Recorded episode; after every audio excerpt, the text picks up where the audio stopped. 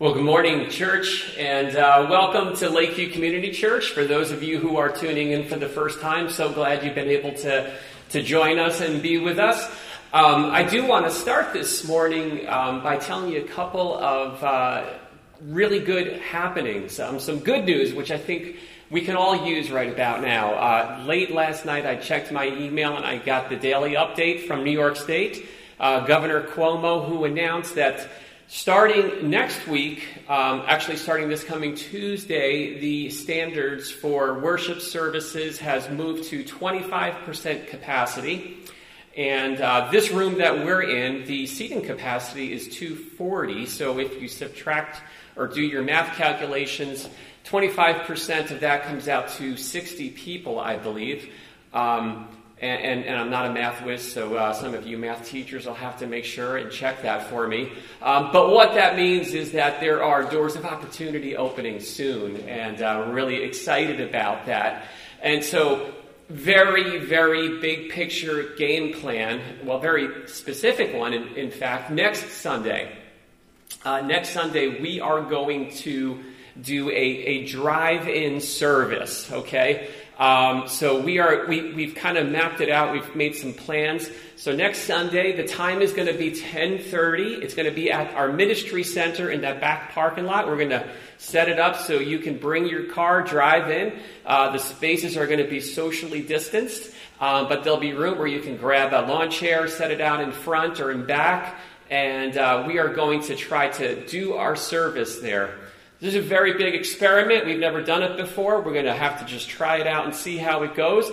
But that is going to be sort of, Lord willing, be the first step to us coming back together. And I'm picturing, like, you know, playing that song before that Welcome Back Carter song. I think I'm going to find that and play it for everybody as we start to come back. Most of you guys don't even know that show, so I know I'm dating myself with that one. But then the following week after that, we are going to be sketching out what that could look like for services of about 50 people, and how to set that up. So we are there. We are moving forward, and that's good news. So with that, why don't we just pray, and we're going to open up God's Word together. Lord, we thank you for the chance, Lord, to just come together after Lord, another challenging week in so many ways, so much hurt, Lord, so much heaviness on our hearts as we look out and we see a broken world. And Lord, we just see just the need for you in so many areas, Lord, the need for you, Lord, to just come and do what it just seems like no one else can do.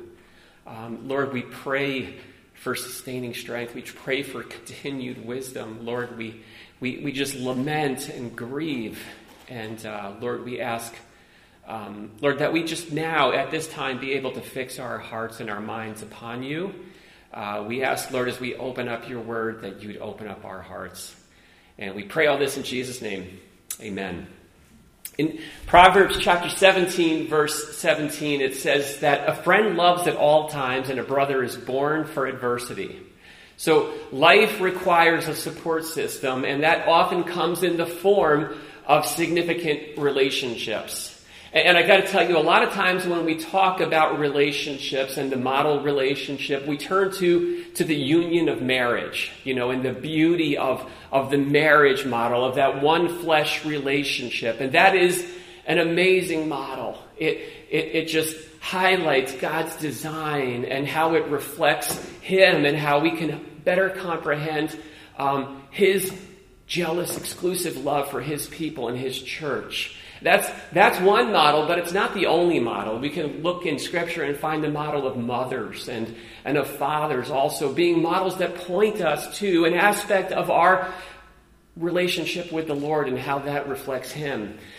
And there's another aspect, which is the model of just friendships, of faithful friendships.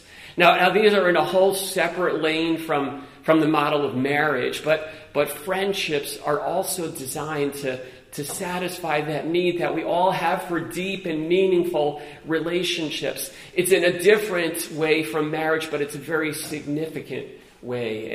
And I'm reminded of a quote from Rebecca McLaughlin. She wrote in this book, Confronting Christianity, this reminder that in the biblical framework, friendship is not the consolation prize for those who fail to gain romantic love.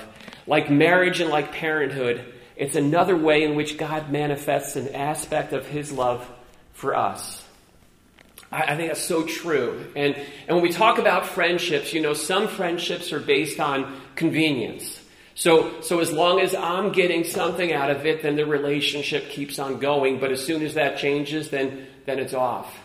Other friendships can be built on more like a contract where, hey, I'll do my part, you do your part. But if any one party isn't pulling their weight, then all bets are off. And so contract relationships are conditional. They come with conditions. But there's a third type of friendship that I want to look at this morning, and that is friendships that are built on covenant. I'm going to take this idea of covenant and unpack it. Covenant is this unilateral, unconditional promise. It's the commitment to be there for someone else no matter what. And those are the kind of faithful friendships that we need more of in our lives. And those are the friendships also that help us understand and grasp more about the heart of God and how he loves us and how he relates to us. And that kind of unconditional covenant, that defined this friendship between David and a guy named Jonathan, these two brothers almost. And we're going to make our way through their story, and we'll see what's in it for us. And it all started with this very powerful promise, this covenant that Jonathan made to David. And so if you open up your Bibles to verse 1 of 1 Samuel 18, this is how it all starts out. And this happens after David has conquered Goliath. And now he's connecting with Jonathan. So here's what it says in the first four voices. I'm going to see if we have the... I may have to read from my small Bible again. So here's what it says. It says, as soon as he had finished speaking to Saul, the soul of Jonathan was knit to the soul of David. And Jonathan loved him as his own soul.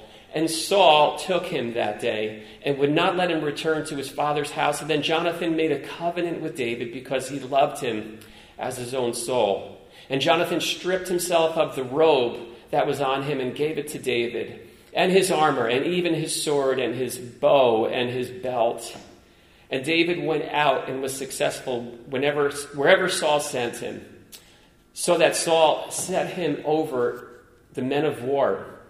And this was good in the sight of all the people and in the sight of Saul's servants. All right, I do have to tell you guys that I am in need of a larger print Bible very soon. And this is the second week that's highlighting that for me. But what we find here is that this is a friendship that was forged on the foundation of a very profound promise. It says their souls were knit together. And that led to Jonathan's covenant promise where he tells David basically this, I am here for you no matter what.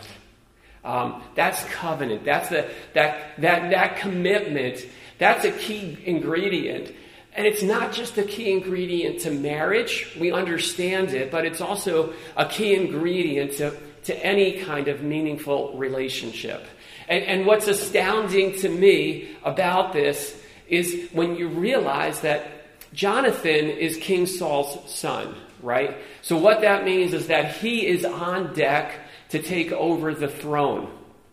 But what he's doing here as he begins this relationship with David is he's handing that over to him. That's what he's doing when he's giving him his royal robe and his armor. And so this is like the very first snapshot of how this friendship was forged. Now what we're going to do next is we're going to fast forward a couple of chapters later, and let's see how that played out. How did that covenant, those promises, play themselves out? And what we're going to find in the next scene is that David is going to find himself in a world of trouble. And Jonathan, this friend, becomes his lifeline. And so if you have a Bible, we're going to just turn now to 1 Samuel chapter 20. And And it says this, "Then David fled from Naioth in Ramah and came and said before Jonathan, what have I done? What is my guilt? And what is my sin before your father that he seeks my life? Far from it. You shall not die. Behold, my father does nothing, either great or small, without disclosing it to me. And why should my father hide this from me? It is not so." All right, I'm going to stop here and kind of put this in context. What has happened between chapter 18 and chapter 20 is that David is now a fugitive on the run. King Saul is intent on killing him, and David is basically running for his life. Saul tries to throw a spear at him in the palace, and David runs. He runs home, and then Saul sends soldiers there, and he has to jump out a window and escape for his life. He goes from there to Samuel, but they track him down there, and he just needs a safe place to catch his breath, to regroup. And he finds that in his covenant friend, in Jonathan. See, Jonathan's door was open for David to walk through. No matter how insane things would get on the outside, he knew that he could turn to his friend and he would find unconditional welcome. You know, there's a line in a Billy Joel song that I think we can all relate to. It says, "Say a word out of line and you find that the friends you had are gone forever." You know, especially in today's climate, you know, there's this this mindset of conform or be cast out. That's actually a line from a different song. And if you happen to be able to identify that one, I'll be really impressed. Let me know. But the reality is we have this expectation, say a word out of line, and we find that the friends we had are gone forever. That's just no way to do life. That's not the way that we've been designed to do life. We need people who we know are going to be there for us when things go south, people that we know that we're safe around. And the issue of where we stand with them, it's already settled. And it's not just constantly subject to further review, right? For David and Jonathan, all that was settled. That covenant they made, that meant that no matter what, you can come to me and I'll let you in. That foundation, that made it possible for David to open up and to unload all the insanity that was going on in his life. Even though, right, just to remind us, the source of his trouble, what was making his life so miserable, was Jonathan's father. But David felt safe to unpack it with Jonathan. I want to just ask us, is that reflected in our relationships? That kind of safety? You know, how often do we sort of like dance around issues? And we kind of walk on eggshells instead of being able to hit things head on with people. You know, we're so sensitive and we don't want someone to take something the wrong way. And there's a principle in covenant that says this, that basically, if I know you love me, then I can speak freely and say anything. That's a beautiful thing to be able to get to in a relationship, because our default mode and where we start out is on the other side of it. We all wrestle with this other fear that if I spoke freely, if you really knew me, then you'd reject me. That's where we start. Covenant allows us to get to the other side of that ability to speak freely. And that's why covenant matters, because it takes all of the conditions off the table. And it gives permission to hear and to be heard. And I don't know if that resonates with you this morning. I think there's something inside all of us that longs for our relationships to be at that level. I think that's how God designed us.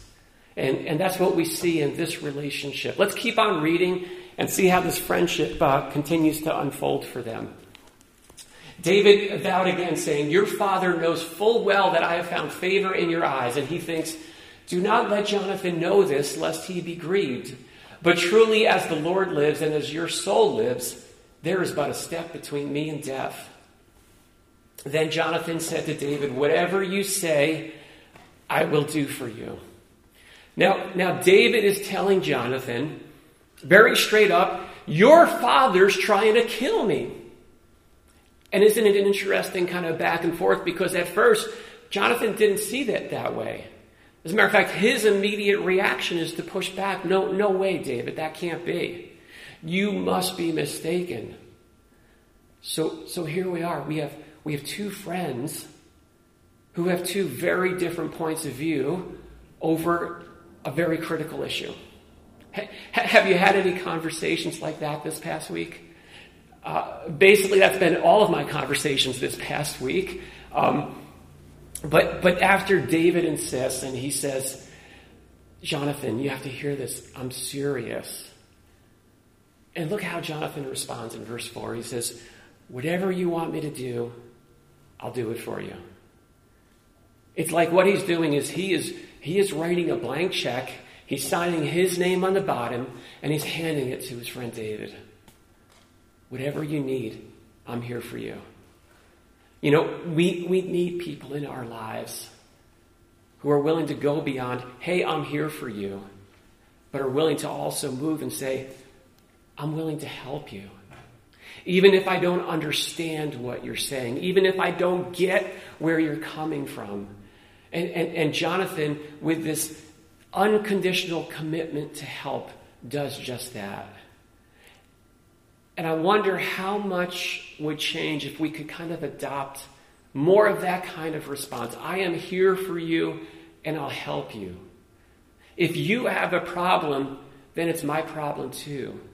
It doesn't matter how disruptive. It doesn't matter how inconvenient. I am committed to you. And so, by the way, I am reading through this in light of the week and the past couple of weeks that we've had. And I've been on, you know, a steep learning curve. And I would say that this response of whatever you want me to do, I'll do it for you. I think that's the response that many of our brothers and sisters of color are asking of us. And maybe that's challenging. Maybe that's disrupting. Maybe that's upsetting some of our paradigms. But the question is, are we willing to give that kind of response in light of the situation that's going on? You know, we need friends who were born for trouble. We need friendships that aren't just based on convenience. And truth be told, Jonathan would go on and pay an incredibly high price for the words that he said, for making good on that check that he wrote. It changed absolutely everything. And things and life got a whole lot more complicated for the rest of his life because of the commitment he made to David. You know, if your goal is to keep your life from getting complicated, it's not that hard. Here's how to do it. Don't commit yourself to anyone. Never promise anything to everyone. You will, no doubt, minimize the surprises, and your life will be less painful, more predictable, and in the process, just be aware that you'll also end up being very lonely, isolated, and empty. Ours is a society that's more ambivalent about commitment than ever before. You know, the mindset is basically this. Who knows what opportunities are out there that are going to come my way that I'll have the opportunity to pounce on and chase down. And I don't want anything like a commitment to hold me back from something like that. And there's truth to that. Commitments are restrictive. But make no mistake, they are also the platform upon which everything meaningful in our lives plays out. And it's fascinating to me that as the ambivalence over commitment grows, we're also hearing more than ever before about the feeling of loneliness and isolation and disconnection and emptiness. My take on it is that the convenient life is overrated and the committed life is the one that's tapped into something real. So they're talking through their plans, and David goes on, and he calls on Jonathan to do what he promised he would do. He says this in verse 8, David said to Jonathan, therefore deal kindly with your servant, for you have brought your servant into a covenant. He brings that back up from 2 chapters ago. Remember that covenant to the Lord that you made with me.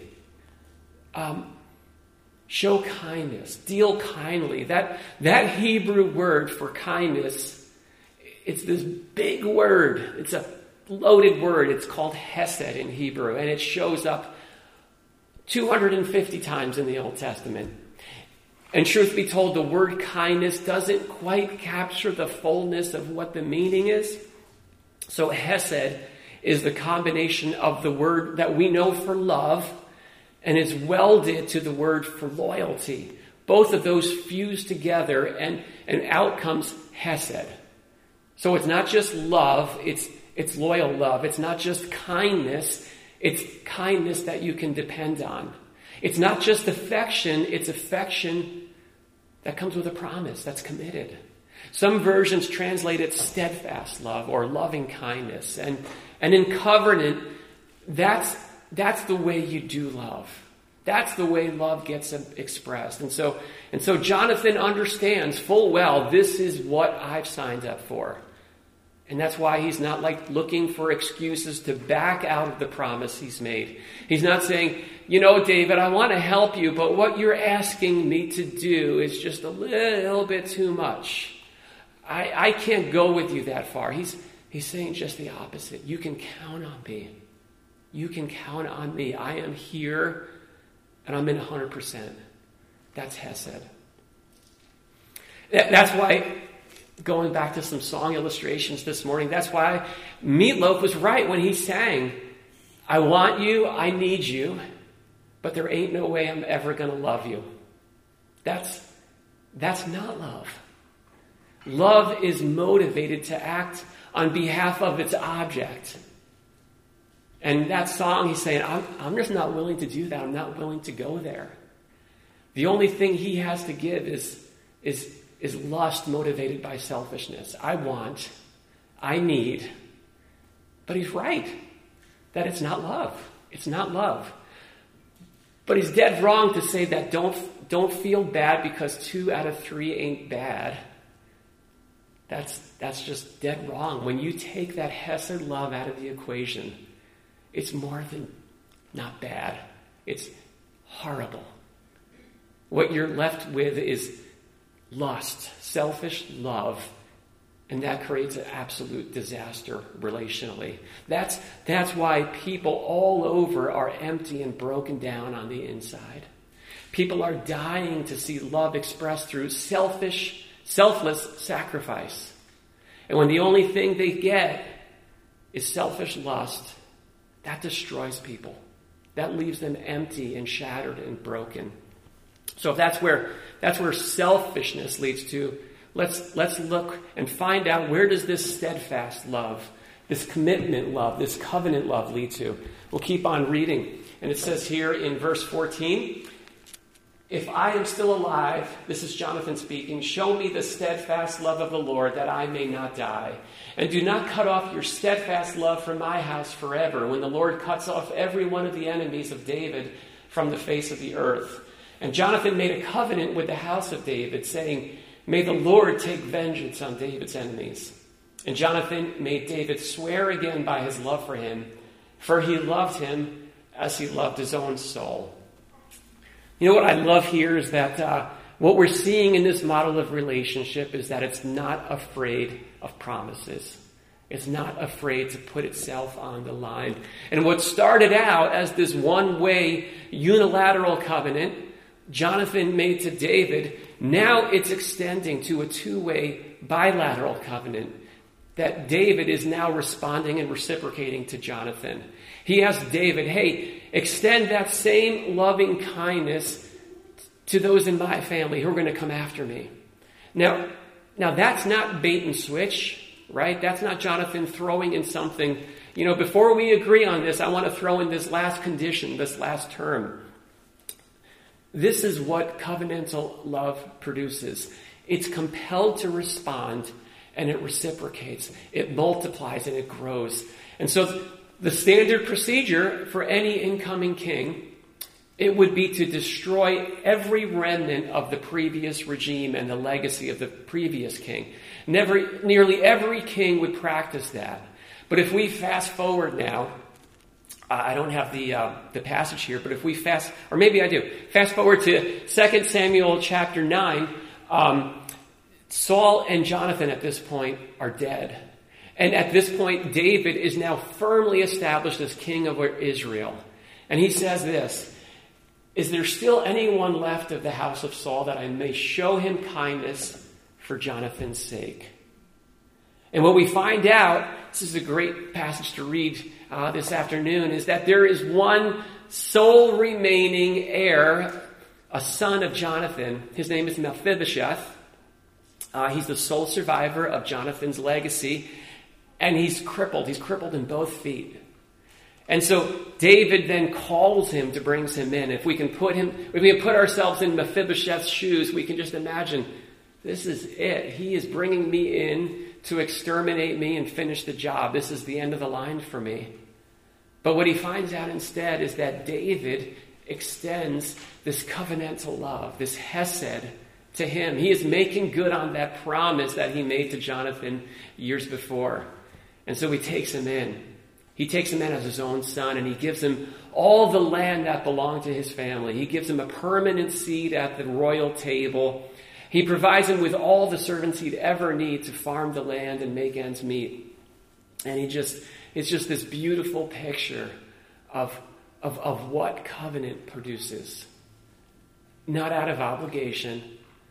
It's simply the product of a promise, the fruit of loving kindness.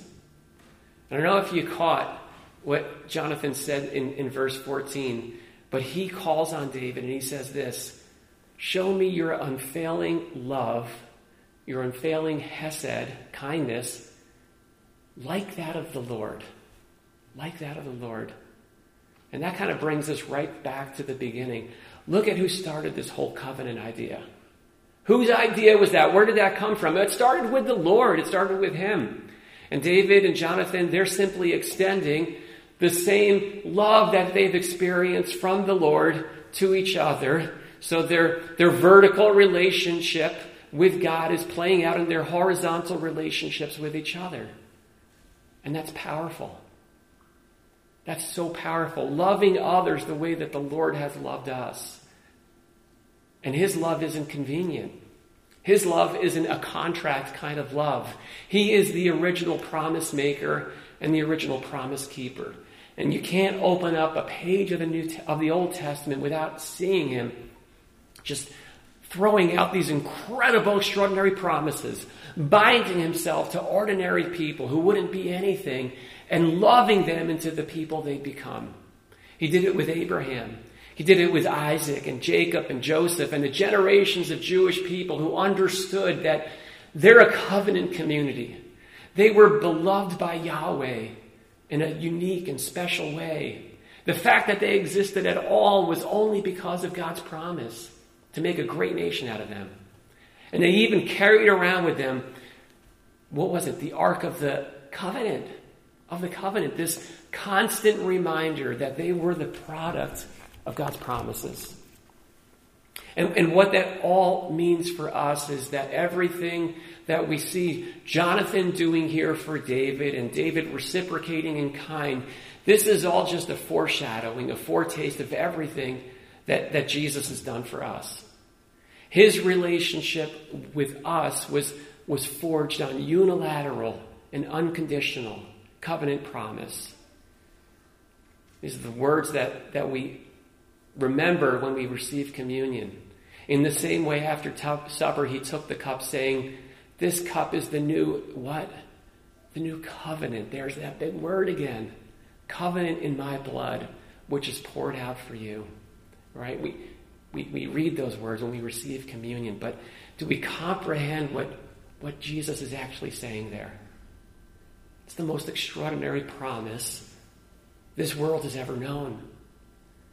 That he chose to set his sights on us and love us. He bound himself to us. And that love took him all the way from the throne of heaven to a hill on Calvary. And we see Jonathan, he gave up his royal clothes, but Jesus gave up his royal life when he hung on the cross and he let his shed blood pay the price for our sin. to resolve everything that stood between us and God. And Hesed, the ultimate expression of Hesed is this: while we were yet sinners, Christ died for us. That is the ultimate expression of sacrificial action for the sake of another. So let's soak that in this morning. That in Christ we are beloved by God. That in Him there's safety and security. That in your time of need you can turn to Jesus with the same confidence that David had when he turned to Jonathan. Because He promised to never leave us or forsake us. And that promise applies to you and to me. And the response to God's love isn't obligation. You know, we don't respond and ask, okay, so how much do I owe you? How much am I on the hook for? Once you experience it, the response is, how much can I do? Not out of obligation, but because I want to do everything I can because I've been loved so well. So as we experience that love, we have the opportunity, like Jonathan, to extend that love to the people around us in our lives. And I have an idea that there are people in our lives who would hear this talk of a love so great, of this covenantal love, and say, yeah, you know, Pastor Brian, I'd love to believe in a God who loves me like that. But I can't, because I've never experienced that love in my entire life. And I'm not sure it even exists. My whole life, the only love I've experienced is conditional love. Too many people have been used and abused and tossed aside and left alone.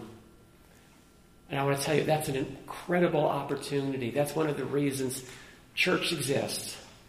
And people will be more open to believing in a God who loves them unconditionally when they've experienced that on a human level, when they've seen unconditional love from God's call, from God's people. And that's our call. And so let's take that love, that unconditional, committed, sacrificial, Hesed love of God, and pour it out. Pour it out generously because it's been given to us generously. Let's forge those same kind of friendships, and let's imagine what that might lead to. Let's pray together. Lord, thank you so much, Lord, for models that you give to us to help us better comprehend you.